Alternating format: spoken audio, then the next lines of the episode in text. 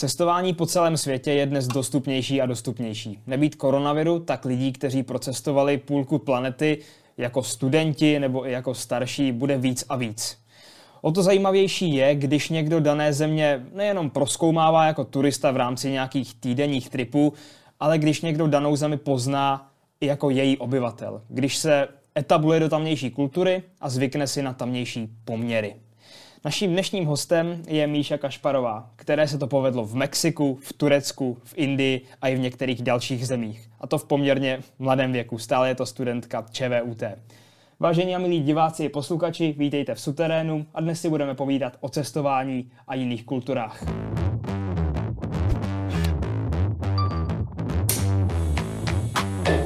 Míšo, ahoj. Ahoj. Pověz mi, já jsem tě uvedl, jako že jsi žila nějakou dobu v Mexiku, Turecku, Indii. Které z těchto zkušeností si vážíš nejvíc? No, určitě bych řekla, že si nejvíc vážím zkušenosti s Mexikem, protože jsem tam byla nejdelší dobu i jsem měla možnost poznat nejvíc, co se týče lidí a toho, jaký mají prostě důležité věci v životě, i svátků a kultury, takže určitě tam. Pojďme po pořadě. Jak se studentka střední školy dostane na výměný pobyt do Mexika? No, úplně na začátku jsem vlastně se přihlásila na předmět španělštiny, protože jsme si měli vybrat jazyk další, kromě angličtiny. A naše třídní učitelka, nebo takhle, učitelka, která nás učila španělštinu, tak právě byla na výměném pobytu a říkala nám o něm. A mě to hrozně zaujalo tehdy, protože jsem o ničem takovým podobným neslyšela. A víc jsem se o to začala zajímat a takhle jsem se dozvěděla o Rotary, který organizuje právě výměný pobyty pro studenty ze středních škol. Je to jako věkový rozmezí, myslím, 16 až 18 let. A no, víc jsem se o to začala zajímat a úplně mě to nadchlo, tak jsem se přihlásila. No a dostala jsem se právě takhle na výměný pobyt pro naše posluchače a diváky, kteří by o to třeba taky měli zájem. Funguje ten projekt i dodnes? Ano, ano, je to normálně dostupný v podstatě pro kohokoliv, si myslím. Akorát jediná věc je v tom, že Uh, ono je to jako výměna rodin, to znamená, že já jsem přijela do mexické rodiny a ke mně do rodiny taky někdo musel přijet, takže zároveň musí být ochotná ta rodina prostě přijmout nějakého jiného studenta, který třeba neumí vůbec ani česky, samozřejmě neumí pomalu ani anglicky, takže mnohdy je to taková složitá komunikace i mezi rodičem a tím dítětem, no, ale tak dá se to. A myslím, že to obohatilo obě strany, naši toho rozhodně nelitujou a dokonce teď můj bratr pojede příští rok právě taky na výměný pobyt a k nám se zase někdo přijede podívat. Tak jde to určitě i dodnes. Tak. Popiš mi svou cestu do Mexika a to, jak si tam prožila první den. No tak vzhledem k tomu, že Mexiko samozřejmě je tady známý nejenom jako nachos, sombrero, ale taky jako prostě drogová velmoc a každý mi vždycky říkal, že to bude nebezpečný a čím blíž se to blížilo, to, že tam odjedu, tím víc mi lidi začali říkat, ať si dávám pozor, ať jako nechodím sama někam. A já jsem z toho celou dobu nebyla nervózní a jak ale se to hromadilo, tak najednou potom jsem byla hrozně ve stresu a přijela jsem na letiště, kde jsem musela přestupovat v Mexico City na jiný letadlo a čekala jsem tam asi sedm hodin ještě před uh, tím místem, jak kontrolují zavazadla. Takže jsem tam čekala v hale a kolem mě chodili fakt zvláštní lidi a já jsem tehdy byla mladá, bylo mi prostě 16, seděla jsem tam s kufrem sama a všichni se na mě tak divně koukali, protože jsem byla docela blondětá tehdy a asi to pro ně byla taky jako zajímavá podívaná. No a já jsem se tehdy hrozně bála, že mě tam někdo prostě zastřelí. Bylo to asi nejdelších sedm hodin v životě. Ale pak mě tam přijala rodina, byli hrozně milí a časem samozřejmě jsem se úplně zbavila tady toho, těch předsudků a toho, co všichni mi jako vecpali, že mě tam hned prostě zastřelí. Já nevím, to bylo těžký hned na začátku, ale můj první den byl skvělý. Hned mě vzali na pláž, hned se mě tam snažili začlenit do rodiny, dali mi nějaký jejich typický jídlo, jmenuje se to posole. To je úplně z toho města, kde jsem bydlela, to bylo v Akapulku. Každý čtvrtek se tam jedlo posole, což jsou takový velký kukuřice s kuřecím masem, udělaný z toho jako polívka. Je to fakt skvělé jídlo, úplně jsem si na to zvykla. No a byla jsem trochu nervózní, bylo horko, ale tak asi jako 16-letý člověk prostě poprvé sám ve světě. Šlo to. Proč zrovna Mexiko? Měla jsi na výběr i z jiných, třeba španělsky mluvících zemí? Mohla jsem si vybrat vlastně skoro z takových těch dost větších zemí, z jakýchkoliv, nejenom španělsky mluvící, je tam třeba i Amerika, Kanada, prostě Nový Zéland, všechno možný, ale mě lákala ta jižanská kultura, co se týče víc takových těch otevřených kultur, které jsou víc zábavný a nevím, no měla jsem vždycky ten dojem, že se to tam víc to tam žije, nebo že mají zajímavou kulturu. Vždycky mě lákaly majské pyramidy nebo astécký. A no, to Mexiko bylo pro mě vždycky i kvůli kuchyni zajímavá věc, protože jsem měla ráda pálivý jídlo. Takže asi to byla jasná volba hned od začátku. Nějak mě to lákalo ze všeho nejvíc. Těšilo tě v Mexiku ještě něco jiného, kromě jídla? Našla si tam lásku k něčemu, co si třeba vůbec nevěděla, že tam potkáš? No, začala jsem se tam věnovat hodně tanci, nebo já jsem teda tancovala i tady, ale tam jsem začala salsu, přímo i jako závodně a přidala jsem se tam ke klubu rostleskávaček, protože jsem odpoledne neměla nikdy moc co dělat, takže jsem se tam začlenila do různých jako sportovních klubů.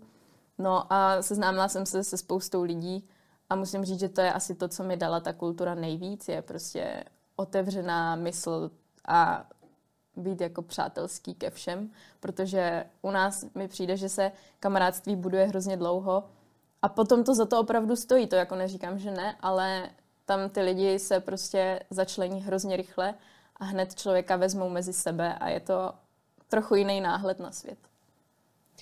A myslíš, že tahle forma rychlého skamarádění s každým je ve výsledku lepší? Říkala si, že u nás to potom opravdu stojí za to.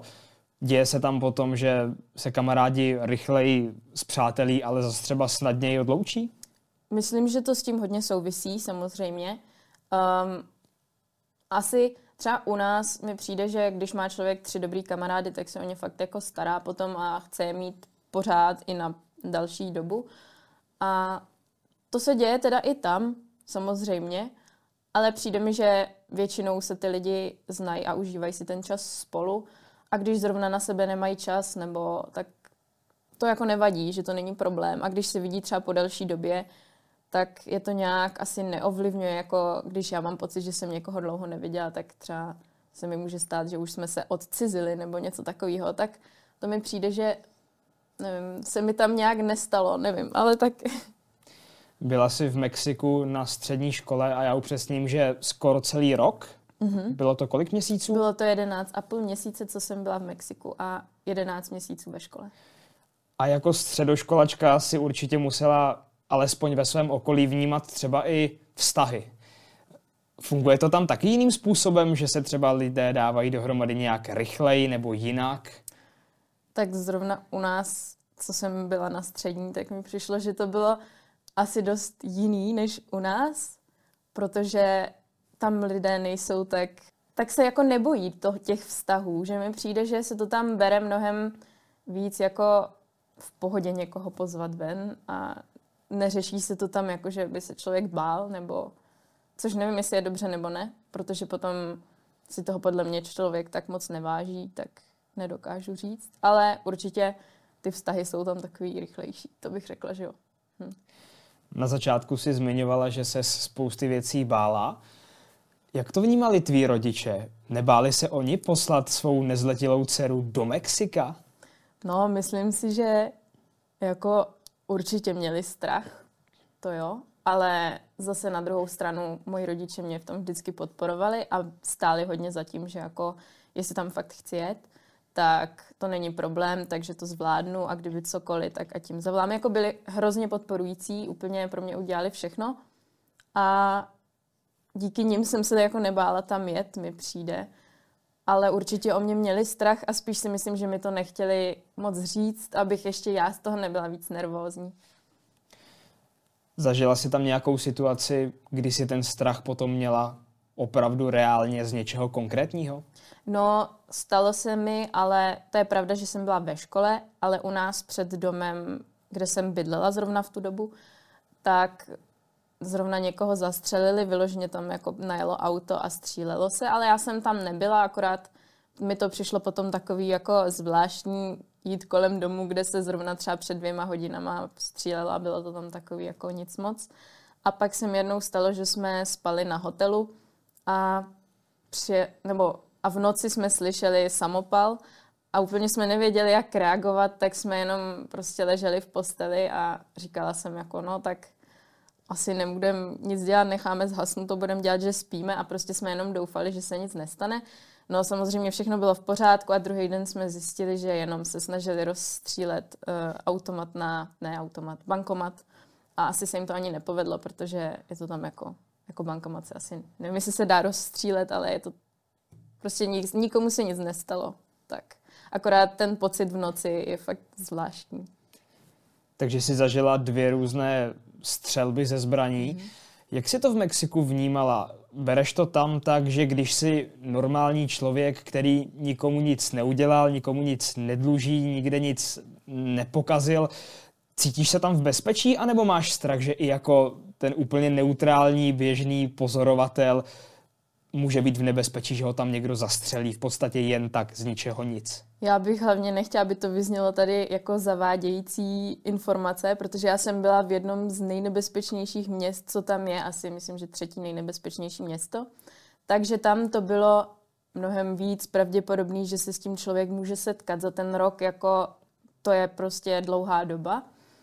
Ale co se týče jiných měst, tak tam bych se vůbec třeba nebála. Tam bych klidně i šla večer sama nebo tak a jako asi bych nevyhledávala úplně prázdné ulice nebo sama bych nešla na nějaký úplně odlehlý místa, ale ještě jednou tu otázku přesně. Otázka zněla tak, jestli si tam měla strach, že by tě někdo mohl třeba zastřelit, když jo. jsi úplně normální člověk, který se do ničeho neplete. Uh, asi ne, to by muselo být vyloženě, třeba i v tom mém městě, který bylo nebezpečný, tak by to musela být čistě náhoda, protože oni si většinou řeší ty problémy mezi gengama nebo když si dluží peníze nebo něco. A může se stát, že právě tady ten člověk se snaží schovat mezi civilistama a pak by to musela být vyloženě jako náhoda, že by se člověk připlet do cesty a zrovna to schytal, ale jako pokud člověk neměl problémy s nějakýma tady těma gengama, tak bych se rozhodně nebála. Spíš, že by ho mohli okrást nebo něco, tak to se tam jako může stát. Když se člověk v noci vrací sám, tak jsem měla spolužáky, který mi říkali, že je prostě okradli třeba. Se vrátili domů prostě jenom v trenkách a v ponožkách. Jak to proběhlo, taková okrádačka? Prostě někdo čeká v ulici, která je samozřejmě opuštěná a temná, vytáhne na něj nůž nebo pistoli a člověk všechno nechá, že jo, předá a jde domů. Jako tam není moc co řešit asi.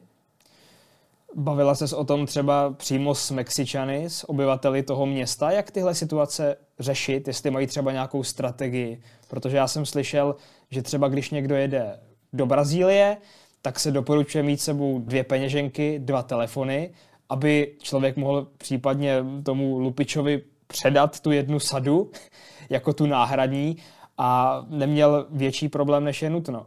No, tak je pravda, že já jsem se o tady tom zrovna moc nebavila, protože já jsem sama se nemohla dostat do takovýchhle nebezpečných situací, protože jako výměný student a ještě jako prostě evropsky vypadající člověk jsem neměla povoleno úplně chodit takhle sama, protože ta rodina o mě, co se tam o mě starala, tak vlastně mě měli na starost a nemohli si dovolit, aby se mi cokoliv stalo. Takže jsem si měla chodit ven třeba jenom v doprovodu kamarádů, který oni už znali. Nebo jako neměla jsem takovou svobodu. Rozhodně jsem si nemohla říct večer, že si zajdu tamhle do obchodu něco koupit a jít sama ani dál než třeba půl kilometru od domu nebo tak. Takže vždycky mě někdo musel doprovodit a třeba večer jsem nikam nechodila. Takže jako na jednu stranu ten pobyt byl fakt skvělý, na druhou stranu mi ukázal, jak moc si vážím té svobody tady u nás, kterou tady jako mám. Ale zase jo, není to každý město v tom Mexiku. Teď nechci, aby to znělo, že je to nebezpečný celý Mexiko. Je to jak kde, samozřejmě. Takže v Acapulku si musela dávat pozor a třeba večer sama nechodit. Ale kdybys mohla, tak kam takhle po večerech mladí lidé chodí v Mexiku, v Acapulku? No určitě mladí chodí na pláž, protože tam je hned vedle a jsou tam různý takový jako bary a hodně žijou tím fiesta stylem, takže si užívají večerní prostě bazénový párty a tak. To jsem i chodila na různé oslavy. To bylo jak z filmu. No a hodně lidí chodí do kina, mi přijde, protože je tam horko, takže třeba i přes den prostě mnohdy se nedá být venku v takové teplotě, takže se jde do kina, nebo si šli sednout mm, někam jako do větších obchodních center, jenom třeba na kafe nebo na nějakou zmrzlinu. Kdybys to měla úplně tak tupě zhodnotit, kvalita života. Mají se tam lidi lépe nebo hůř než třeba v Praze, když porovnáváme dvě velká města? Hrozně záleží, jestli člověk žije vyloženě v té bohaté části nebo chudší části, protože u nás právě je to tak, že sice si člověk řekne, tak existuje tu pořád bohatší a chudší vrstva, někdo se má prostě líp a někdo hůř, ale přece jenom ta škála tady u nás je úplně minimální. Prostě když se to tak vezme, tak skoro všichni se mají dobře. Tam je to buď jako extrém, že jsou lidi fakt bohatý, anebo se může stát, že lidi jsou hodně chudí. Takže já jsem byla se podívat i v části, kde prostě není vybetonovaná silnice.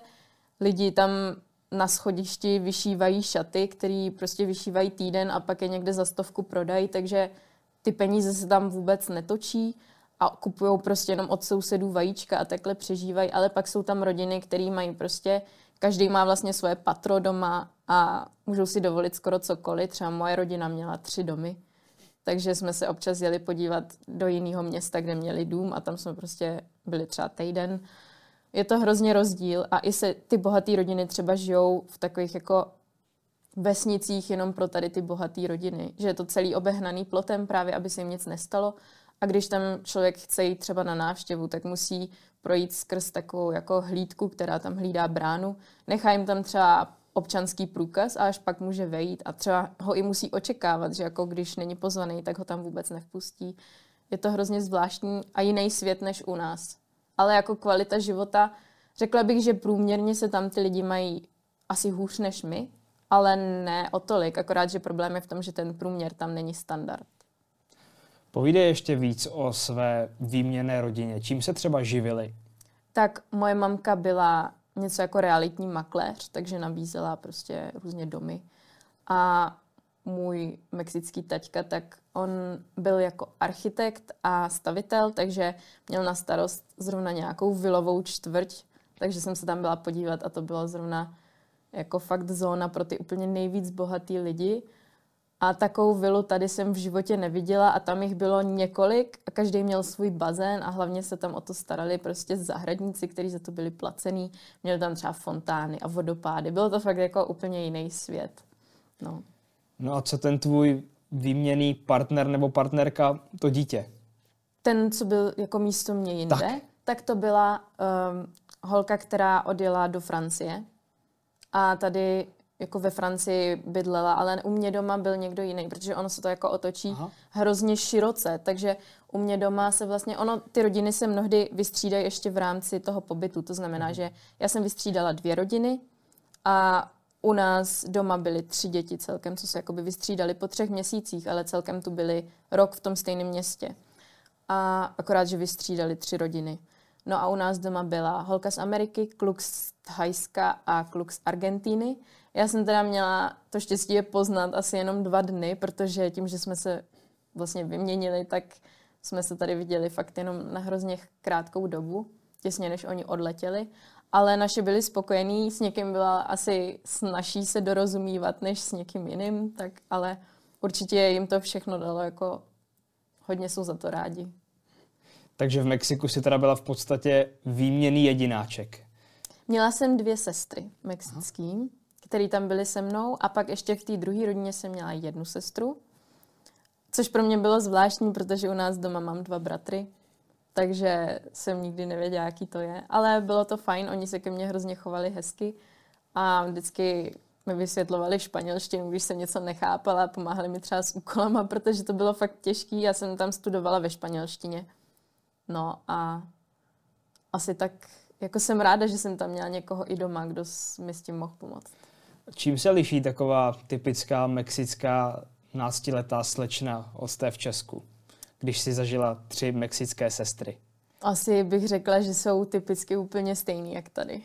Aha. Úplně stejný, akorát tam trochu hraje roli ta kultura samozřejmě, ta povaha těch lidí, ale tak řeší úplně stejný problémy, věnují se stejným věcem, tak bych řekla, že je to sestra jako jakákoliv jiná tady. Říká, že rozdílná je kultura a ta v Mexiku je samozřejmě velmi svérázná a velmi populární. Tady v Česku jsme ji mohli alespoň z části poznat třeba díky velmi populárnímu filmu Coco, který dokumentuje v podstatě animovanou formu, ale přesto dokumentuje Dia de los Muerte, Den mrtvých, který je v Mexiku velmi populární. Zažila jsi ho tam taky? Zažila jsem, bylo to hodně zvláštní, krásný, to je svátek. Je to něco na způsob našich dušiček. Ten film to popisuje dost přesně, bych řekla, nebo samozřejmě záleží, jak to každá rodina slaví, ale oni opravdu si udělají takový, jmenuje se to oltár, je to jako, um, já nevím, stůl nebo taková um, takový jakoby odstavec nebo stolek, oltář, ano, vlastně by to mohl být. A tam dají fotky svých jako mrtvých a oni to berou víc pozitivním stylem, než my dušičky, kdy my chodíme jako v podstatě a nevím, jako oplakávat ty hmm. mrtvé, tak oni to mají vyloženě jako den, kdy ty mrtví se můžou vrátit mezi ně a oni si to s nima chtějí užít jako takovou oslavu. Takže třeba chodí přespávat na hřbitovy, udělají si tam piknik a mají pocit, že jsou tam ty lidi s nima, takže je to asi hodně jiný. Mají všude takový ty oranžové kitky z toho filmu. Myslím, že jsou to karafiáty, ale nejsem s tím jistá. Vnímají i tu smrt jako takovou nějak dramaticky odlišně? Asi hodně záleží, jestli starý nebo mladý. Jakože třeba mladá generace bych řekla, že to bere jako my, že už nejsou tolik v té kultuře, nebo oni jako samozřejmě berou tenhle svátek, ale řekla bych, že smrt jako takovou berou stejně jako normální mladý člověk u nás. Možná, že ty starší, jak jsou ještě víc mm, jako kulturně napojený na to, že nevím, že se třeba můžou vrátit na ten den, ale to bych asi úplně si nedovolím tvrdit, že to tak opravdu mají, jenom můj dojem z toho, že možná se toho tolik nebojí. Oni jsou celkově i víc věřící než my, takže asi to je rozdíl. Oni tam, jakoby to křesťanství je víc než u nás. To je skoro všude. To je, to je pravda, no, ale tak... Další kulturní události. Zažila jsi tam třeba nějaké ty typické karnevaly? No, viděla jsem, oni uh, vyloženě jako nějaký karnevalový průvod, tak ten jsem zmeškala, protože jsem měla na uh, velký výlet. Ale co, tak tam je prostě běžný, že třeba je nějaká malá oslava a na ulici tam tančí historický tance. Tam jakby ta kultura hodně je denodenní, že to není jako u nás, že je třeba nějaký historický svátek a jsou vystoupení nějakých folklorních souborů, tak tam je to vyloženě běžný, že třeba člověk jde po ulici a takhle tam tančí lidi, jenom aby si přivydělali, nebo mm, jenom protože je nějaká oslava, tak se tam prostě na ulici tančí a může se přidat kdokoliv, protože oni ty tance všichni znají, že to není jako nějaký přežitek, ale fakt se tam hodně slaví tady to. Každý má doma nějaký tradičnější oblečení, který si může vzít. Je to hodně hezký. No a třeba každý ten kraj tam má svůj vlastní tanec. Je to zajímavý. Když potom člověk cestuje, tak vidí prostě mm, ty různé rozdíly každý té oblasti toho velkého státu, tak je to jiný všude. Co ta samotná škola a výuka? Má to tam úroveň? No. Nebo je to jako typický Nemůžu soudit pobyt, podle kde... jedné školy, ale uh, přišlo mi, že já jsem teda nastoupila o ročník výš, než bych měla být, jako věkově, protože oni mají školu od, střední školu mají o dva roky kratší než my, takže Oni chtěli, abych si tam i odmaturovala a měla jsem tam jako maturitní ples jejich. A nevadilo vůbec, že jsem byla o ročník výš, protože jediný, co jsem uměla jakoby fakt špatně, byla španělština. Všechno ostatní jsem odsud z evropský vzdělávací, prostě z toho systému měla na vyšší úrovni než oni, takže jako nevím, asi taky může záležet škola od školy, ale v mojí škole jsem rozhodně neměla problém s tím prostě zeměpis, historie a tak dále, jako chytit se. přišlo mi to docela jednoduchý, jako náš systém je rozhodně na vyšší úrovni, tak. Ale zase asi prostě tam je o tom, čemu ty lidi dávají prostě větší prioritu. Jestli u nás je to, že vzdělání a nějaká kariéra, tam mi přijde, že víc je priorita to užít si ten den a být prostě spokojený, což na jednu stranu jako je sice krásný, na druhou stranu pak, když se člověk ve 40 podívá, co dokázal, nebo co všechno má, tak jako u nás asi toho má víc. A to je prostě hrozně o tom, co člověk v životě chce. Zůstaňme ještě u školy, co spolužáci. Přijali tě jako zajímavou a vítanou atrakci, když to tak řeknu, anebo se tě spíš třeba trochu stranili, že jsi jiná? Měla jsem strach z toho, ale úplně hned po prvním dni jsem se přestala bát, protože tam právě ta kultura je v tom, že oni člověka hned vezmou mezi sebe, i když nezapadá, i když jim nerozumí, i když jim nedokáže nic říct, tak oni se hrozně snaží ho vzít a všechno mu ukázat. Oni byli prostě nadšení, že mi můžou ukázat něco, co neznám, že mě můžou vzít někam, kde jsem nikdy nebyla. A to i úplný cizinci prostě, takže tam jsem se vůbec necítila ztracená. Čím tě nejvíc překvapili? Kam tě třeba vzali, co jsi vůbec nečekala? To je docela těžká otázka. Nebo co určitě. ti ukázali, co si vůbec netušila, že poznáš? No, určitě všichni mi nosili jako jídlo pečený z domova. To jako třeba každý den někdo něco přines a dali mi ochutnat, abych ochutnala ze všech různých druhů. A co, nevím, jestli se to toho úplně týká, ale ke konci jsme potom dělali závody, kdo sní víc pálivýho. Oni jako chtěli vědět, jestli jsem se za ten rok naučila jíst dostatečně pálivý jídla, tak jsme se sešli prostě v obchodním centru, tam jsme si nakoupili od nejmín pálivý po nejvíc pálivý čili papričky a vždycky jsme jeli jako nejmín pálivý kolo a kdo vypadnul, tak jako přestal hrát, že jo. Měli jsme tam položený mlíko, který se pije, když potom člověka hodně pálí pusa. No a musím říct, že do finále jsme se dostali tři, všichni tři jsme snědli tu nejvíc pálivou čili papričku a pak jsem následující dva dny nebyla schopná ani poznat, jestli jídlo je slaný nebo sladký. Ještě asi dvě hodiny mi slzely oči, ale byla jsem na sebe nesmírně hrdá. Takže no, asi celkově se mě snažili ukázat tu kulturu a to si cením nejvíc. Tuším, že za necelý rok těch příhod jako s papričkami bude asi víc. Řekni mi nějakou další. No tak. No stalo se nám, že jsme se koupali na pláži a ono to tam jako to Acapulco má spoustu pláží a třeba v zimě jsou tam vidět velryby nebo delfíni, ale nejzajímavější bylo, když tam kousek od nás ústila řeka do moře a z té řeky vylez prostě krokodýl a všichni jsme tam byli jakože co. A nikdo jsme nebyli blízko, aby to bylo nebezpečný, ale toho krokodýla jsme jako z dálky všichni dobře viděli a radši jsme teda se vzdálili tak. A ještě jsem tam zažila vlastně i třeba zemětřesení nebo malou vlnu tsunami, ale teda ne, že by to někoho smetlo, to mělo prostě jenom třeba metr a půl, takže pár lidem to vyplavilo dům. To zemětřesení bylo teda horší, to už tam jako schodilo pár budov, No a ještě do toho potom přišel hurikán, který to všechno smet, takže to bylo prostě třeba týden samých kalamit a to jsme tam potom i pomáhali třeba dělat různé dobročinné sbírky. Tak takových historik je potom jako hodně, no. Tak si vzpomněla na krokodýla. Pamatuješ si ještě nějaká další zvířecí setkání, na která v Česku úplně nenarazíš?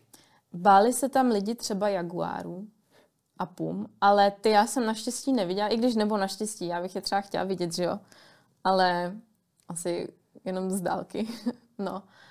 A co jsem tam viděla, tak kromě různých vodních, jako třeba ryby, medúzy a takhle to jsme tam chodili třeba i šnorchlovat, tak přemýšlím. Měli jsme na zahradě mývaly, který nám tam přelejzali plot, protože když někdo nechal venku nějaký jídlo, tak oni tam chodili výdat.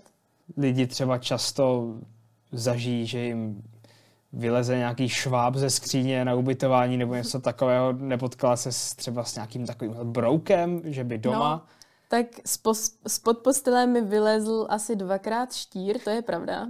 No.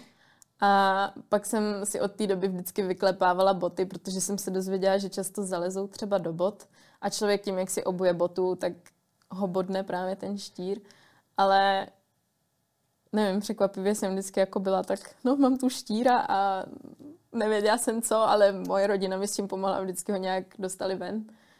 No a jednou jsme tam viděli takovou velkou vosu, prostě vypadalo to něco mezi váškou a vosou. A já jsem si říkala, je to je hezký a začala jsem to tak jako zkoumat a pak, když si toho všimli všichni ostatní, tak úplně zděšeně běželi pryč, protože já jsem nevěděla, že to je nějaký fakt jako nebezpečný, že když člověka bodne, že se mu něco stane, jak to člověk prostě se s tím nesetkal nikdy, tak se toho ani nebojí moc, no. A to byla asi chyba, jako nic se mi nestalo, že ani mě to nebodlo, ale třeba bych to asi zkoumala díl a kdo ví, no. Měli tví skuteční rodiče tady v Česku přehled o těchto příhodách, nebo si jim to radši neříkala? Asi jak o čem, tak určitě jsem se jim snažila vyprávět, jenomže tam je problém v tom, že jak se člověk fakt úplně vžije do té kultury a začne tam žít jako úplně jiný život, tak já jsem třeba se nedostala k tomu, abych si s našima volala nějak moc často. Třeba potom na začátku samozřejmě, protože to byl zvyk, prostě pořád mi chyběli a všechno, ale ke konci třeba jsem si s nima volala jednou za dva týdny nebo jednou za týden a člověk nestihne říct všechno, takže je dost možný, že nějakou z tady těch historek třeba by i slyšeli poprvé, když se tady potom podívají na mě, jak tu mluvím. jako je to možný. Já myslím si, že jsem jim vyprávila všechny zajímavé věci, ale vždycky se najde něco, na co si člověk třeba nespomněl. Bavili jsme se teď o nějakých kladných i záporných zkušenostech. Já si myslím, že ty kladné teda vyhrály a že jich máš Aha. asi víc, nebo to minimálně tak vnímáš. Jak to tam fungovalo s partou těch výměných studentů? Bylo vás tam víc, anebo si tam byla jediná? V našem městě jsme byli tři, ale potom to fungovalo na distrikty, což jsou jako takový okresy v rámci toho Mexika. A v našem distriktu nás bylo 107 výměných studentů, akorát, že ten distrikt byl jako obrovský, takže já jsem se s nima nedokázala moc vidět, protože byly třeba i 7 hodin jízdy autem. No a organizovali nám společně v rámci toho roku asi dva nějaký meetingy a ještě dva výlety, z čehož já si měla teda jenom na jeden. A tak bylo to fajn poznat se i s lidma z jiné kultury, z jiné země, ale přece jenom, jak se člověk snaží začlenit do té kultury Mexika, tak potom vidět se třeba s Evropanama pro mě byl hrozně šok, ale nikdo z Čech tam nebyl další, takže jako česky jsem tam nemluvila, no. Kam byl ten výlet? Jeli jsme uh, na Riviera Maya, což je na Yucatán po těch nejvíc jako turistických atrakcích, jako jsou ty nejvíc důležitý pyramidy majský, a asi takový ty nejvíc populární pláže jako Cancún, nevím, no. A třeba jsem byla na Chichen Itza, což je taková ta pyramida slavná, tak asi takhle. Bylo to hezký, bylo to na 16 dní a musím říct, že tím, že jsme pořád jenom přejížděli autobusem a pořád jsme jenom jedli a pak jsme vždycky někde vystoupili, vyfotili si pár věcí, tak jako to bylo hodně vtipný, ale bylo to pěkný. Fakt jsem si to užila. Viděla jsem místa, byla jsem v nejvíc dobrých hotelech, protože nás se snažili vzít jako fakt po luxusu, což teda je jako zajímavý, protože nám mohli ukázat i tu jinou část, ale myslím si, že asi nevím, se chtěli ukázat, tak jsem si vyzkoušela fakt výlet jako nikdy jindy asi. Hodně dobrý to bylo. Která z těch úplně nejsprofanovanějších turistických míst a destinací si měla tu čest poznat? No asi to Chichen Itza je takový slavný. Pak jsem byla na Teotihuacánu, to je taky pyramida slunce měsíce, to je docela slavný. Mm, pak v Mexico City to celkově, tam je historický město, kde ono dřív, to byl malý ostrov uprostřed velkého jezera a oni tam postavili mosty, aby se to nedalo moc dobít, ale tím, že se to město rozrůstalo, tak vlastně se snažili um, jako vysušit tu vodu, ale úplně se jim to nepovedlo všude, takže tam zbyly takové jako benátky v podstatě, takže se tam normálně dá jezdit po velkých lodích mezi takovými ostrůvkama, kde lidi bydlí a je to tam fakt pěkný, akorát myslím, že to není úplně známý. No a ještě z těch jako slavných míst, tak nevím úplně, to jsou asi takový ty jediný, co člověku něco řeknou, si myslím. Každopádně nacestovala si tam asi hodně mm-hmm. tisíc kilometrů a strávila si tam skoro rok někde po ubytování u té rodiny i jinde. Nakolik to celkově vyjde, takovýhle zážitek? No, to se úplně nevím, jak moc se to dá vypočítat, protože člověk si samozřejmě musí koupit letenku, pak pojištění. Vlastně za takovou tu administrativu toho výměnného pobytu se zaplatí úplně minimum. Oni vlastně z toho nemají žádný zisky, jenom vyloženě to, co je potřeba. na, ten, na to zařizování. Ale potom je právě to, že třeba moje rodina musela tady že živit to dítě tady. A moje rodina v Mexiku živila mě, platili mi školu, takže každou tu rodinu to vyjde jinak, protože třeba to školní tady u nás se neplatí, ale v Mexiku jo. Ale to jsem nemusela řešit já ani moje rodina. To se jakoby vždycky vyřeší ta hostující rodina. No, tak nevím, nakolik to mohlo vyjít. Třeba i s tím výletem, i s těma letenkama, třeba, nevím, na ten rok, tak třeba 70 tisíc, ale plus ještě samozřejmě to, že jako ten člověk tam nějak žije, takže se o něj musí ta rodina starat, což jsou výdaje, nevím, to prostě fakt hrozně záleží, nedokážu říct takhle. Proč ty si chtěla do Mexika, to asi chápu, ale já si často říkám, proč někdo z Mexika chce do Česka. Chápu, že chce do Evropy se podívat, ale proč si zrovna vybere Česko, když může třeba Francii, Norsko? Ono ne, vždycky se člověk dostane přesně tam, kam chce. Jakože tam to funguje hodně, že si člověk udělá preference zemí, kam by se mohl podívat a prostě se ho snaží procpat do té, kterou má co nejvejš v tom žebříčku a někdy to nevyjde, takže si myslím, že mnohdy se stane, že někdo chce třeba do Německa a místo toho se dostane do Čech, protože to má jako druhou, třetí variantu. Ale ona Praha je překvapivě slavná a lidi o ní ví různě po světě, takže třeba to mě překvapilo, že lidi třeba nevěděli, kde je Česká republika, nebo ani o nás nic nevěděli, ale jakmile se řekla Praha, tak jako hned tušili, hned věděli, nebo třeba trdelník je hrozně známý. Mě to překvapilo, že prostě hlavně ta trdelníková zmrzlina. Oni třeba věděli, že existuje a já jsem to nevěděla, což bylo hodně trapný. A oni mi říkali, no to je prostě typický v Praze a já jsem vůbec netušila, o čem se baví. Takže jako jsou věci, které odsud jsou určitě hrozně lákaví a hlavně oni, když mají tu možnost vycestovat, tak jsou nadšení jet někam, kde třeba můžou zažít sníh, protože tam to není moc typický, nebo taky právě záleží, v jaké části zrovna člověk žije. Ale určitě je pro ně lákavá jakákoliv možnost prostě poznat víc ten střed Evropy. Pro tebe byly tyhle možnosti poznat jiné kultury taky hodně lákavé, protože se skromně Mexika vypravila i jinam. Jaký je tvůj druhý nejoblíbenější výlet s tím, že si někde i zůstala a žila tam? No, asi bych řekla, že nejvíc takový jako za mě, že bych na to byla hrdá a ráda, že jsem tam fakt jela, tak byla Brazílie. I když ta kultura je hodně podobná té mexický, co se týče lidí a tak, ale jela jsem tam úplně sama, všechno jsem si zařizovala sama.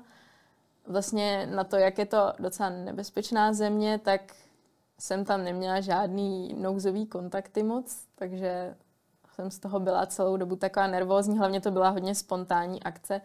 Já jsem dokončila zkouškový a vlastně následující den jsem si koupila letenku na další den, takže to bylo hodně jako, všechno jsem řešila za chodu. Ale musím říct, že tam jsem si úplně zjistila, že člověk může cestovat fakt kam chce. Když si o tom aspoň něco málo zjistí, tak prostě je schopný vyřešit jakýkoliv situace a fakt jako ta příroda byla krásná, kultura taky úplně jiná, úplně mě to nadchlo a tak to bylo hodně takový asi, že jsem ráda, že jsem tam prostě jela, přestože to nebylo úplně jednoduchý. Kolik stála ta letenka ze dne na den? Ze dne na den, myslím, že asi 17 tisíc. No. Ale... To je taková relativně dobrá, ale Je to docela dobrá cena na to, jak je to daleko. Aha, aha. A tady ten výlet tě stál kolik celkem? Ten po Brazílii? Mm-hmm. Nebylo to tak drahý, protože já jsem hodně využívala toho, že tím, že jsem cestovala autobusama, tak jsem často přespávala v autobusech. Hlavně jsem byla ubytovaná třeba na hostelu, což vyjde dost levně. A tak celkem, nevím, třeba kolem 25 tisíc. Jakože ten pobyt jako takový už nebyl tak drahý. Tam prostě drahá je vždycky ta letenka. A pak ale hodně záleží, jak člověk samozřejmě se tam třeba stravuje. Když by člověk, chtěl ochutnat prostě speciality z restaurací, tak to určitě vyjde jinak, než když si v pekárně koupí na rohu nějakou místní prostě typickou, nevím, plněný chleba nebo něco. Tak já jsem spíš jela po té levnější variantě samozřejmě. Takže je možný být tam stejně dlouhou dobu, ale zaplatit třeba trojnásobek samozřejmě. No a co ta bezpečnost? Říkala si, že jsi neměla nikde žádný nouzový kontakt ani problém. Myslíš, že jsi měla z části i štěstí, anebo je na to nějaký klíč, kterého se držet, aby se s tomu vyvarovala? Myslím, že hodně hrálo roli to, že už jsem měla zkušenost z Mexika, že jsem věděla, co jako si v nebezpečném městě můžu dovolit a co ne, čemu je lepší se vyhýbat. Jako třeba se člověk jenom podívá do ulice a řekne si, no tudy radši nepůjdu a fakt si zajde a projde to radši jinudy, než aby si ukrátil cestu skrz něco, co netuší, jaký může být.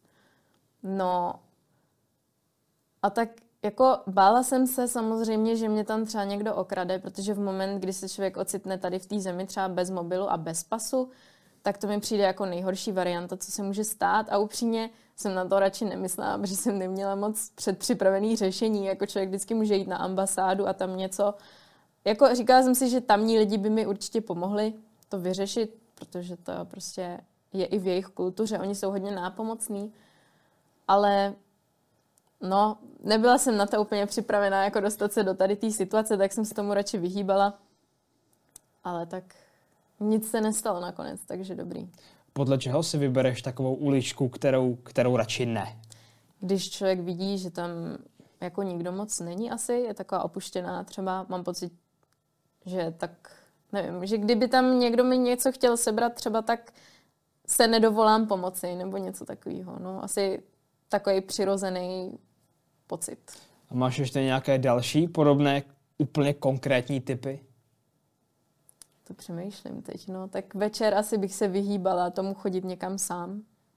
To jsem se, nechodila jsem vlastně večer na žádný noční akce, což mě trochu mrzelo, i když jednou jsem se sebrala s partou s lidma z hostelu a jeli jsme jako společně na, v Rio de Janeiro na pouliční party, to bylo hrozně hezký.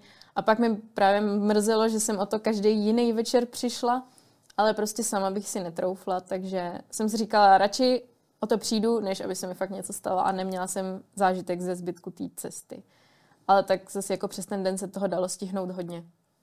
Během tohohle cestování a žití v Mexiku nebo Brazílii si určitě potkala i spoustu lidí, se kterými třeba udržuješ kontakty i dodnes. Využila jsi některý z těch kontaktů, že bys třeba navštívila toho daného člověka v jeho rodné zemi? To se mi povedlo takhle už víckrát právě, protože vzhledem k tomu, že jsem žila rok v tom Mexiku, tak jsem si tam udělala kamarády z různých zemí a byla jsem navštívit kamarádku v Indii a to bylo za mě teda hodně dobrý. Tehdy mi bylo 17, tak jsem ještě jako neměla tak mm, odvahu cestovat sama, takže jsem viděla jenom fakt málo věcí, jenom kam jsem šla s ní, ale přece jenom bylo to fakt pro mě tehdy úplně jiný svět, protože ta Indie je zase úplně odlišná kultura, než je třeba Mexiko nebo než je Česká republika a člověk tam nahlídne třeba i do té chudoby, jako jsou slamy a do té úplně jiné kuchyně zase jiná ta hygienická část tam je, tam se prostě jí všechno rukama, nebo vlastně jenom jednou pravou rukou, s tím jsem tam měla docela vtipnou historku, když Pojde. jsem byla v restauraci a úplně jsem si říkala, jak se začlením do kultury, prostě budu jíst tady třeba chicken masala prostě s rejží rukama, což pro mě byl hrozně těžký úkol, ono to jako vůbec nejde a člověk si připadá, že mu to všude padá a tak. A byla jsem na sebe strašně hrdá, jak mi to jde, ale pak jsem zjistila, že se na mě lidi prostě zhnuseně koukají a já jsem vůbec nechápala, co je za problém a kamarádka říká, že problém je v tom, že to jim oběma rukama a oni tam smí jíst jenom pravou, protože levá je na něco jiného.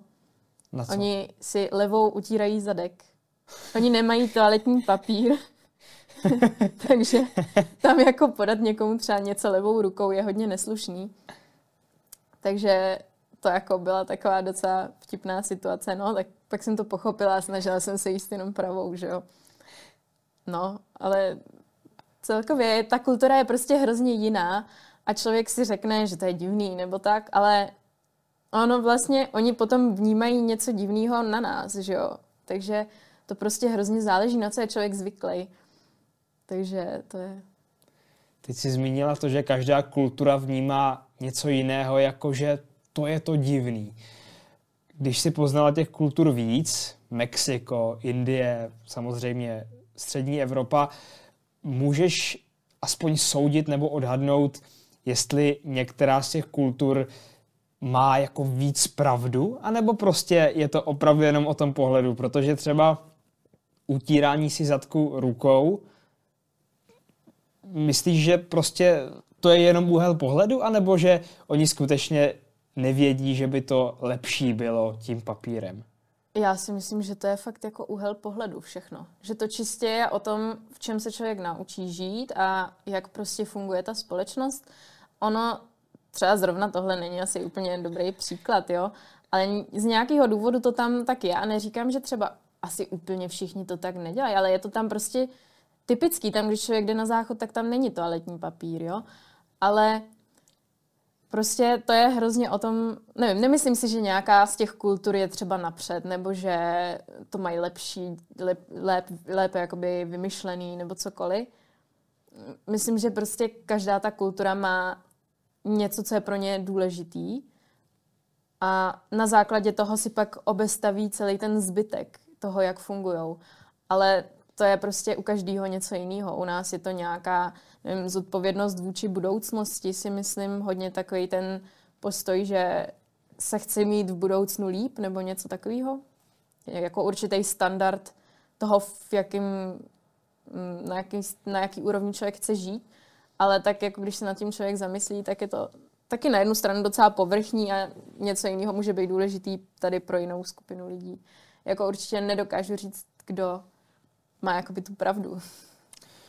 Popiš mi ještě další šokující kulturní odlišnosti Indů.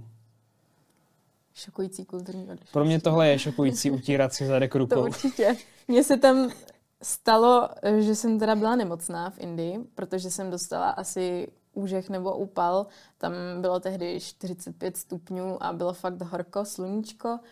A měla jsem úplně všechny příznaky, co člověk může mít. Měla jsem prostě horečku, bylo mi špatně, úplně všechno a měla jsem asi 42 horečky, tak ta kamarádka úplně mě s rodinou vzali k jejich doktorovi. A to pro mě byl asi jako největší šok celé Indie, kdy já jsem přišla k doktorovi. Asi to samozřejmě, já nechci, aby to znělo, že to tak jako funguje normálně, to nemůžu soudit, byla jsem u doktora jenom jednou. A pro mě šok, protože ta rodina byla fakt bohatá a mohli si dovolit prostě hodně, ale ten doktor neměl ani ordinační jako lůžko nebo něco a jenom prostě smet papíry ze stolu a řekl, tak se mi položte, tak jsem si tam lehla. Zjistil, že mám samozřejmě horečku, tak začal zhrabat v nějakém šuplíku, vytáhnul jehlu a v ten moment já jsem si říkala, no tak nevím, jestli někdo měl tu jehlu přede mnou nebo ne, nemůžu soudit, ale já jsem si připadala, že umřu na místě, tak mi to bylo jedno. Tak mi něco píchnul a fakt jako třeba do dvou hodin mi bylo dobře, ale prostě, že ten doktor neměl ani lehátko, mi přišlo hrozně zvláštní a bylo to celkově taková úplně jako, nevypadalo to jako v nemocnici nebo jako u doktora. Bylo to prostě taková kancelář mi přijde. No, hrozně zvláštní. Jako, je to tam celkově jiný, když si člověk třeba jde koupit čerstvý kuře, že jo, tak u nás tady člověk přijde do supermarketu třeba nebo k řezníkovi, když chce kvalitu, ale tam přijde člověk k někomu jako ke stánku, kde člověk má za sebou klece plný těch slepic a kuřat a prostě přímo před váma jí usekne hlavu, že jo, a tak ještě se zeptá, jestli to chcete třeba vykuchat nebo oškubat a pak to zabalí a dávám to, jo, a to je prostě hrozný, protože on tam krájí ty kuřata a za ním ty další to vidí a vždycky s každou tou ránou úplně vzlítnou v té kleci strachy. To je prostě hrozně zvláštní. Ale jako patří to k tomu, je to prostě součást toho jiného života. Ten úplně běžný život v Indii. Je to hodně jiný než u nás. Oni tam třeba půlka lidí nosí běžný oblečení, jako by si vzal kdokoliv tady, a půlka lidí nosí sáry, takový ty dlouhý šaty barevný. A co se týče kultury, tak tam vlastně hlavní slovo má otec doma, ale přijde mi, že stejně rozhoduje matka, protože to je taková ta jako, co se stará o domácnost. A fungují normálně, že jo, chodí do školy a tak. A dokonce bych řekla, že sice už tam není samozřejmě kastovní systém, ale do jisté míry oni ho mají hodně vžitý. Asi taky fakt záleží zase jak kdo. Ale třeba jsem tam jedla nějaký jídlo a kamarádky mamka mi říkala, že to je prostě typická luštinina přímo pro jejich vrstvu. Že jako jiný lidi to moc nejí, ani ty chudší, ani ty bohatší, že to je tak jako pro jejich druh lidí. A, takže to tam je prostě jako přežitek. Oni asi ty kasty jako nechtějí, nechtějí ani řešit, ale pořád to tam mají vžitý, že jo. Pak ještě co tak z normálního života. Je tam hodně nepořádek, to mi bylo hodně líto. Tam člověk prostě jede po silnici. Za prvý teda silniční doprava, tam bych se v životě neodhodlala jet autem. Tam se míchá všechno dohromady, neexistují semafory, jde tam velbloud, slon, prostě člověk, auto, motorka, chodec, cyklista. Teď uprostřed se zastaví nějaký dvě paní a začnou si povídat a všichni takhle objíždí ze stran. Jako na semaforu vždycky táhne jeden pruh a když už se konečně procpou auta z druhé strany, tak zase jedou chvíli, než se tam vecpou z jiného směru. Je to tam hodně divoký, ale nějak to funguje, takže asi jo, jako kamarádka tam řídit umí, já bych to v životě nezvládla. No a tak prostě je to jiný svět. Ta doprava, mají tam nějaká pravidla, která jsou prostě jiná a my do toho nevidíme, anebo to tam funguje způsobem, jak si asi u nás mnozí lidé myslí, když vidí ta videa, jak auta jezdí křížem, krážem, jak si to popsal a uprostřed si někdo povídá, že to vypadá, že prostě pokud máš místo, tak jedeš. Pokud nemáš místo, čekáš. Já bych řekla, že jako mnohde to tam fakt funguje tady tím stylem, že prostě všichni jsou obezřetní, že jako očekávají ze všech stran různé situace, takže se tam nestanou žádný dopravní nehody, nebo jako asi jo, ale přijde mi, že třeba mnohdy tady v těch míň organizovaných zemích je menší množství nehod než u nás, kde člověk jako přesně ví, co může očekávat a pak, když se někdo chová jinak, než se očekává, tak samozřejmě se stane nějaká havárka. Ale tam tím, že člověk vůbec netuší, tak možná si dává víc pozor, nevím. Ale je to tam podle mě, tak jako když můžu jet, tak jedu. Vraťme se ještě k tomu, jak jsi říkala, že tam jsou všude odpadky a obecně si mluvila i o té hygieně. Jak to tam mají lidé s nemocemi? Děje se tam častěji, že někdo prostě onemocní nějakou, řekli bychom, virózou nebo něčím, co prostě s tou hygienou souvisí, nebo jsou oni na to tak zvyklí, že prostě nemocní nejsou? Řekla bych, že asi to bude spíš jako u nás, že, to ne, že nebude to nějak souviset s tím, jak často jsou nemocní. A ono hlavně hraje roli i to, že jí pálivý jídla.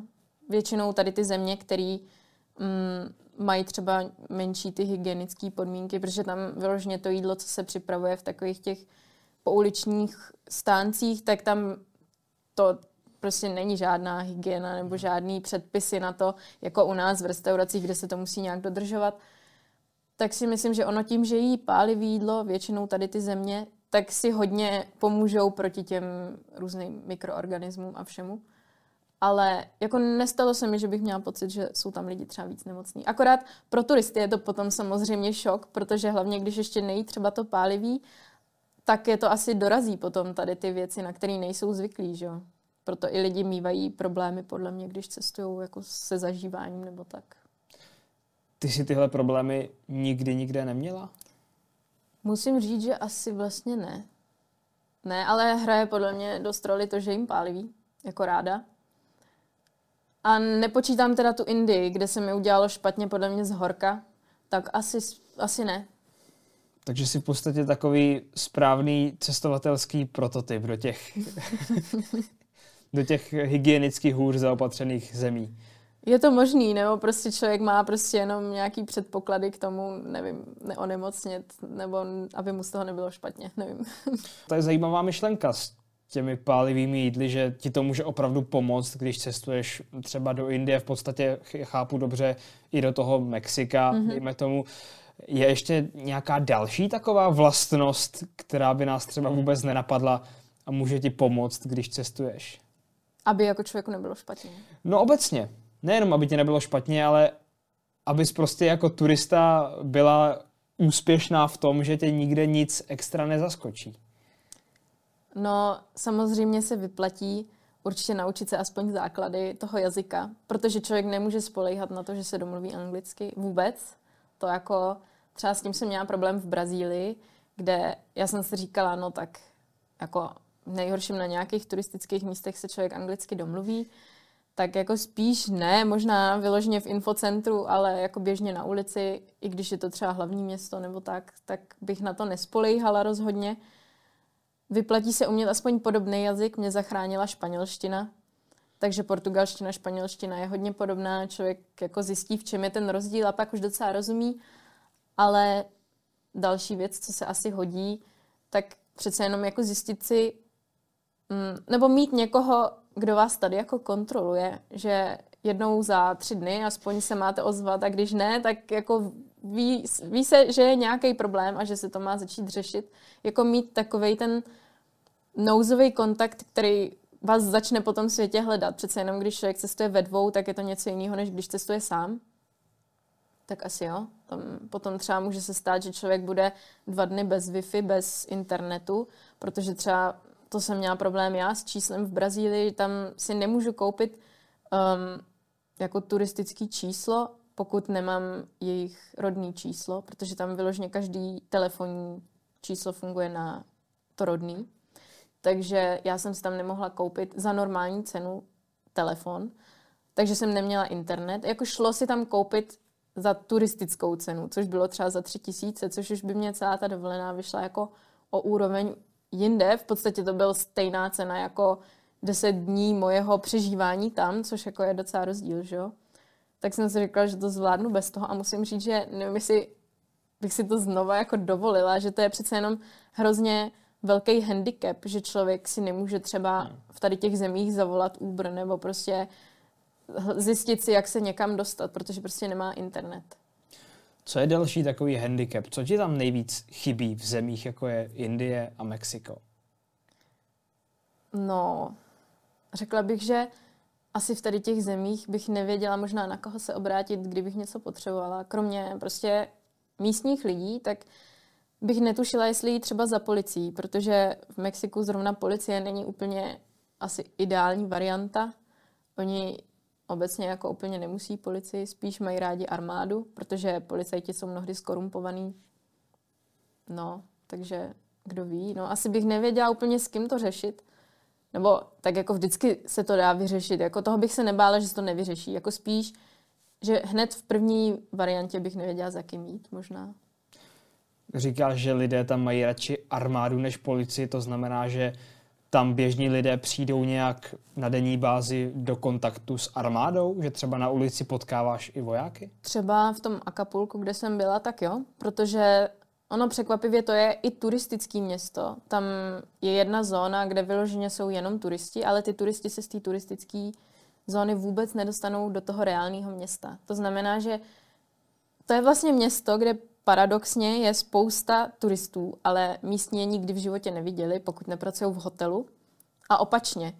Takže tam potom třeba podél tady té zóny, tak hodně chodí armáda, která to jako fakt hlídá, aby to bylo bezpečné, protože oni z toho, že tam jezdí turisti, tak mají obrovský zisky, že jo, na tom celý ten, celý to město žije.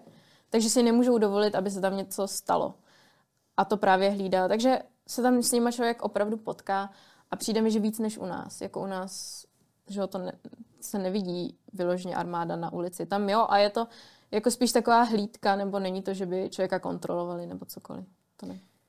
Ještě než úplně odejdeme od Mexika, tak se podívejme na jednu úplně aktuální věc. My tady třeba máme i stromeček, protože za 6 dní je štědrý den. V Mexiku se určitě v posledním měsíci žilo fotbalem protože mexický národní tým hrál na mistrovství světa, je to tam národní sport. Vybavuješ si nějaký zážitek s fotbalem? Žilo to tam tím tak, jak si my představujeme, nebo si... Jo, jo. Já třeba, já se o fotbal zase tolik nezajímám, ale když jsem byla tam, tak mě to docela strhlo, protože tam prostě všichni o tom mluví, všichni nosí fotbalový trička jejich týmu, prostě jen tak, když jdou po ulici, aby ukázali, že prostě podporují ten, ten tým a jako když můžou, tak si vždycky zapnou ten zápas, že jo. A určitě většina lidí, jako většina třeba naší generace, tak hraje fotbal. No, většina těch mladších prostě, jo. Až do nějakého věku, kdy potom už asi ne tolik. Jaké další sporty tam jsou v kurzu? Hodně volejbal. Tam, kde jsem byla, tak všichni hráli volejbal, což jsem úplně neocenila, protože neumím hrát. Ale potom samozřejmě ty tance, ať už co se týče těch víc uh, tradičních, jako ty jejich místní, ale i potom třeba salsu právě, nebo tak to jsou takový hodně sporty jejich, asi bych řekla. Ty jsi říkala, že jsi tam i tancovala mm-hmm. v Mexiku. Naučila se tancovat způsobem, že tady v Česku teď každému vytřeš zrak? No, asi. On totiž jde o to, že společenský tance musí mít člověk partnera, že jo? Takže kdyby ten druhý člověk uměl tancovat, tak bych asi dokázala něco tady předvést, ale nesetkala jsem se s nikým, kdo by uměl dobře salsu tady, takže jsem neměla možnost to ukázat. Jako, no. Ještě než odejdeme od sportu, tak co v Indii? Tam jsou populární sporty, které u nás tolik nehrajeme. Tak to si nejsem jistá vůbec. V Indii jsem se jako obecně se sportem neměla možnost setkat. Neříkám, že jako tam nehrajou že, sporty, ale úplně jsem se tam s tím jako nepotkala s nějakými jejich Já žiju v tom, že se tam hraje hodně kriket, ale Nedokážu asi... říct, nikde jsem neviděla jako někoho hrát kriket, bohužel. Tak když mladá generace v Mexiku hodně hraje třeba fotbal, tak co dělá ta v Indii ve svém volném čase? Hodně, co jsem, jako já, co jsem potkala tam lidi, tak hodně byli z takový té sféry, že si chodili číst, ale tak to záleží, jako mezi koho zrovna člověk se zapojil, že jo. A pak hodně třeba chodili i na pouliční, taky tam bývají večerní oslavy. To je taky docela asi typický tam, že měli třeba úterky, kdy zavřeli prostě ulici hlavní a udělal se tam takový koncertový stage a třeba tam někdo předtančoval zumbu, nebo tam děti si chodili pouštět balónky, nebo já nevím, udělalo se z toho prostě taková večerní zábava a sešlo se tam celé město. Pak bych řekla, že asi hodně jí zmrzlinu, to jsem si tam všimla. a tak asi opravdu záleží, do jaký té skupiny se člověk zapojí. Takže určitě jsou tam samozřejmě taky sportovci, akorát já zrovna jsem neměla tu možnost se mezi ně začlenit. Na začátku jsem tě představoval jako člověka, který procestoval hodně zemí a my jsme to zatím orientovali hlavně na Mexiko, na Indii, trochu na Brazílii. Kterou další zemi máš ve svém repertoáru? Tak byla jsem teď v, eh, v Turecku. A tam jsi taky, taky žila? Taky jsem tam byla přes 20 dní. No a to bylo taky úplně jiný, jiný svět. No a po cestě zpátky jsem si projela Balkán, takže určitě jako ne, nemůžu říct, že by se to považovalo za to, že jsem tam žila, ale snažila jsem se tam zapadnout co nejvíc do té kultury. Měla jsem tam kamarádku, která právě je z Turecka a studuje tady, takže mi to tam mohla ukázat aspoň částečně. Mohla jsem být u ní doma, takže zase si člověk vyzkouší, jaký to je tam prostě opravdu bydlet. A vzala mě třeba i za svojí tetou domů. Tam to bylo hrozně zvláštní, protože oni mají obrovský ty rodinný takový ty stromy, že jo, a mm. svoji tetu, mojí tety. A já když jsem třeba chtěla jet někam hrozně daleko, úplně na druhou stranu Turecka, tak ona byla schopná mi tam domluvit nějakou svoji vzdálenou tetu, se kterou se vlastně nikdy neviděla, ale domluvila mi to tak, že jsem tam mohla přespat. A ještě mi třeba její teta tam ukázala prostě to město, takže se člověk s místníma podívá na ty věci z toho pohledu těch místních, což si myslím, že je mnohem důležitější než jako turista, protože to prostě si člověk přečte akorát nějaký doporučení, že jo, co vidět, ale je to úplně jiný, než když ho tam potom provede ten člověk, co to tam zná. A hlavně třeba ty nejhezčí místa podle mě vůbec nejsou ty nejslavnější, takže to je úplně jiný pohled pak. Tak jaké nejhezčí místo bylo v Turecku? Za mě to teda byla zrovna ta turistická past, no ale já jsem byla v Kapadoky, to je um, taková jako údolí s kamennýma skálama a lítají tam balóny vždycky s východem slunce. Je to docela známý, aspoň fotky, prostě balóny v takové poušti s kamenama, no, tak to je Kapadoky. Za mě teda nejhezčí, protože to byl můj sen se tam jet podívat. Takže to je prostě něco, co mě nadchlo ale potom se mi hodně líbilo město, jmenuje se to Diyarbakir. Je to úplně na jeho východě Turecka. A je to, uh, žijou tam hlavně kurdové, takže to není čistě typicky turecká kultura. Je to zase něco jiného, protože chodí i jinak oblečený, mají tam trochu jiný ten styl, třeba co se týče jídla a všeho. A hodně, tak jako je to, to město je prostě úplně jiný styl. A mě to nadchlo hlavně z toho, jak to bylo odlišný. Tak mluv chvíli o té odlišnosti Kurdů. Uh, oproti Turkům? Nebo? Oproti Turkům. No tak třeba co se týče oblíkání je asi největší jako rozdíl, protože většina Turků mi přijde, že třeba ženy chodí oblíkaný jako víc zahaleně, když to ta kultura těch Kurdů není až tolik laděná jako do toho tradičního muslimského stylu. Potom i co se týče jídla, tak všichni samozřejmě jí kebab, no, ať už kurdové nebo Turci, tak, ale je to prostě jiná chuť. Je lepší kebab v Turecku nebo Nemůžu soudit hrozně. No tak na Václaváku není vůbec turecký kebab. Musím říct, že v Turecku jsem se nesetkala s kebabem jako u nás. U nás je prostě evropská verze kebabu, která tam vůbec nebyla. A za mě teda jako prostě je to udělané pro Evropany, aby to chutnalo Evropanům, takže mě to chutná víc, ale ale chápu, že Turci jsou hrozně hrdí na ten svůj turecký kebab, je to výborný a je to prostě něco jiného. Tak jak vypadá ten správný originální turecký kebab? Tak co jsem pochopila, tak je to prostě nějaký ten pita chleba, tortila nebo něco, do čeho si to člověk dá, ale dá se do toho čistě vlastně maso a pak zvlášť má člověk třeba cibuli nebo nějakou omáčku, ale vlastně vůbec to není jako my máme tady nějaký ty směsi, mi přijde, že se tam dá třeba ten, já nevím, i mnohdy je tam bulgur, nebo je tam nějaká zelenina do toho dressing, tak s tím jsem se já jako s typickým tureckým kebabem vůbec nikde nesetkala, že by tam byla tady ta kombinace, vždycky to bylo jako maso, prostě někde ogrilovaný, čistě v té tortile. A jako nic navíc. Když si někdo kupuje kebab v Česku, tak teďka nechci, aby to bylo protkáno nějakým extra předsudkem, ale myslím, že to tak asi vnímáme, že si to jdeš koupit k tomu Turkovi, většinou tam za kasou stojí někdo, kdo člověku aspoň připomíná Turka, nebo máš pocit, že to je Turek nebo člověk někde z té oblasti, vizuálně aspoň. Jak vypadají prodavači kebabu v Turecku? Asi úplně stejně. Úplně stejně. Já tak. bych řekla, že jo. Takže jako věřím tomu, že většina těch lidí, co tady se věnuje prodávání kebabu, fakt jsou Turci. A akorát, nevím, no, tak jsou úplně stejný. Když si procestovala všechny tyhle země, tak teď jsme mluvili o prodavačích kebabu, kteří jsou skutečně Turci v Česku.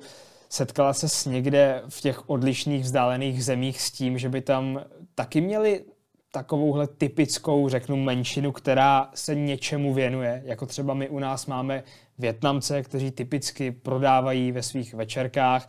Máme tady Turky, kteří typicky prodávají ten kebab. Tak co třeba v Turecku nebo v Mexiku, v Indii, jsou tam taky takovéhle menšiny specifické pro nějakou činnost?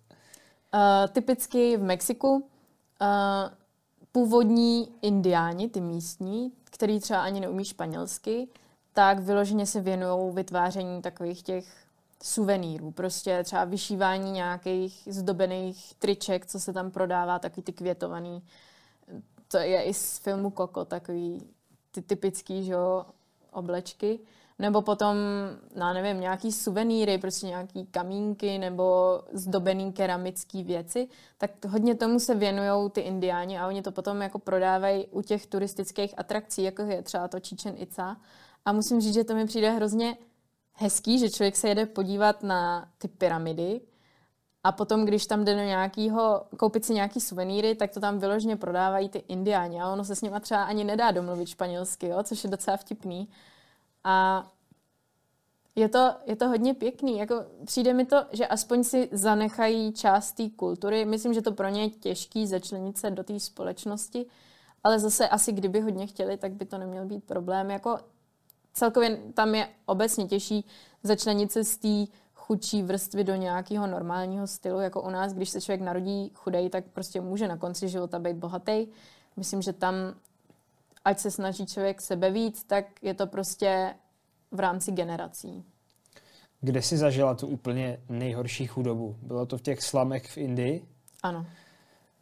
To bylo asi jako za mě hrozný šok. Od té doby prostě mám pořád pocit, že bych všechny peníze někomu dala, akorát, že prostě ty lidi to třeba ani neumí mnohdy využít, že jo, protože neumí pracovat s těma penězma. Ale kamarádka mě vzala právě na skútru do slamu, jenom jsme to tam tak projeli, ale tam člověk prostě vidí, jak málo člověku stačí k životu. Tam třeba čtyřčlená rodina, jejich dům je jako cool zapíchnutý, z jedné strany nějaká taková zděná prostě omítka a mezi to mají natahaný nějaký hadry, který to jako zakrývají ze čtyř stran a třeba přesto mají nějaký plech jako střechu a je to třeba dva na dva metry a bydlí tam prostě čtyři lidi a přijde mi to jako, oni vlastně tam ani podle mě nemůžou moc bydlet, že to je třeba jenom před nějakým horkem nebo před deštěm, nevím. Ale většinu času jsou stejně venku, protože prostě se tam ani nevejdou, že jo. A přišlo mi to takový jako, když to člověk vidí třeba na těch dokumentech, tak je to něco jiného, než když tam potom projede kolem. A jako má člověk pocit, že by hrozně chtěl těm lidem pomoct, ale vlastně ve výsledku zjistí, že jako neví jak, což je na tom asi to nejhorší. Je to těžký, no, jenomže takovýchhle věcí je spousta. To je stejný jako ty odpadky třeba. Člověk může, já jsem takhle jela do Kosova dělat dobrovolníka a sbírali jsme odpadky z řeky a jako měla jsem potom fakt dobrý pocit, že jsme něco udělali, prostě vyčistili jsme třeba 15 kilometrů řeky, ale když se pak člověk podívá zase dál, o dalších 50 kilometrů vedle, tak zjistí, že udělal jako hrozně malý procento, jo, a že by to chtělo, aby to fungovalo nějak ve větším měřítku. Jako asi se to děje, asi se už v dnešní době fakt lidi snaží, jenomže to je právě privilegium, co si můžou dovolit řešit země, jako jsme my a třeba na západ, že jo, ale ty chudší země nemají možnost ani řešit tady ty problémy. Co se týče chudoby, tak prostě to tam ani vzdělání, chudoba, co se týče odpadků, oni jako jsou rádi, že vůbec mají, co mají, že jo. To je těžký. Kam si myslíš, a teď je to čistě jenom názor, chápu, že samozřejmě na to nemůžeš mít úplně extrémně fundovanou odpověď, kam si myslíš, že tyhle civilizace, jako třeba chudá indická, povedou? Myslíš, že za 50-100 let budou fungovat stejně jako dnes, anebo že je ta evoluce nějakým způsobem může semlít? Myslím, že zrovna Indie je hrozně progresivní země, kde se to všechno jako zlepšuje. A i co se člověk podívá víc třeba do těch velkých měst, tak si myslím, že oni fakt jako ta ekonomika jde hodně nahoru. Jako samozřejmě nemůžu soudit teď s těma krizema a ještě to je jako těžký pro všechny, ale věřím tomu, že jako zrovna tady ty země můžou hrozně brzo nás i dohnat a třeba předehnat, co se týče těchto věcí. A samozřejmě tím pádem se zlepší ty podmínky i pro tady ty chudší lidi, který oni podle mě jako sami od sebe nemají moc tu možnost změnit ty své poměry, že potřebují fakt tu pomoc od státu, aspoň částečně. Je to jinak hrozně těžký se někam probojovat sám. No ale věřím tomu, že třeba za 30 let už jako nebudou slamy. Jako doufám v to. Myslím, že to je reálný. Míšo, pojďme ten rozhovor uzavřít nějak prakticky. Tobě je 22, jsi studentka ČVUT a v podstatě už v tomhle věku, i když plnohodnotně studuješ a žiješ relativně normální český život, už si tohle všechno zažila. Byla si v Mexiku, v Indii, žila si tam nějakou dobu a máš ohromné zahraniční zkušenosti. Takových lidí, co by tohle chtěli zažít a je jim třeba 15, je hrozně moc, ale velká většina z nich se k tomu nikdy nedokope, nemá možnost a tak dále. Čím má člověk začít, když mu je třeba těch 15 a chtěl by mít zkušenosti jako ty, až mu bude 22? Určitě nejvíc důležitý je nebát se sáhnout po jakýkoliv příležitosti. I když si člověk říká, že by to jako nemuselo výjít, nebo že by to nemuselo dopadnout dobře, tak mně přijde, že ať už člověk vezme jakoukoliv věc, tak když se snaží, tak to vyjde vždycky dobře a vždycky mu to víc dá, než mu to vezme. A nejhorší je právě takovýto přemýšlení, a co by kdyby se něco nevyšlo a jestli jako teda to mám zkusit nebo ne, tak rovnou se třeba přihlásit, to je nejlepší, nebo rovnou si koupit prostě letenku nebo nevím, jízdenku na vlak, prostě jakmile to člověk udělá nějaký ten krok, ze kterého nemůže couvnout, tak pak se to všechno vyřeší samo za něj. Nebo jako je to mnohem snažší, než když se k tomu člověk odhodlává třeba půl roku. Je fakt důležité udělat ten první krok a pak už to všechno jde. Potřebuješ v dnešní době mít peníze? Nebo stačí nějaká letní brigáda, vyděláš si 15 tisíc? A... Je mnohem lepší, když člověk samozřejmě má možnost jako mít víc peněz, i když si myslím, že jako třeba necítím se být nějak vyloženě jako finančně na tom líp, než kdokoliv jiný, ale jako rozhodně třeba naši mě v tom podporují, což chápu, že někoho jiného by v tom asi nepodporovali, což je hodně výhoda, že třeba já místo toho, abych si přála něco k narozeninám, tak prostě si přeju, aby mě podpořili v nějakém výletě. A jako určitě se to dá i jenom chodit na brigádu a cestovat. Je to samozřejmě těžký, ale jako jde to. Přece jenom i zajímavé místa jsou i blízko. Je důležitý hledat levné letenky, je důležitý seznámit se s cizíma lidma, který dají doporučení a jako dá se ušetřit na hodně věcech. Zmínila si podporu rodičů a často ti rodiče jsou právě a teď v úvozovkách problém, že se bojí a nikam člověka nepustí. Já se jim kolikrát nedivím, ne že bych mluvil o těch svých, ale obecně. Jak má člověk přesvědčit rodiče, když chce v 16 odletět do Mexika? No, to je asi těžká věc. Jak se to povedlo tobě?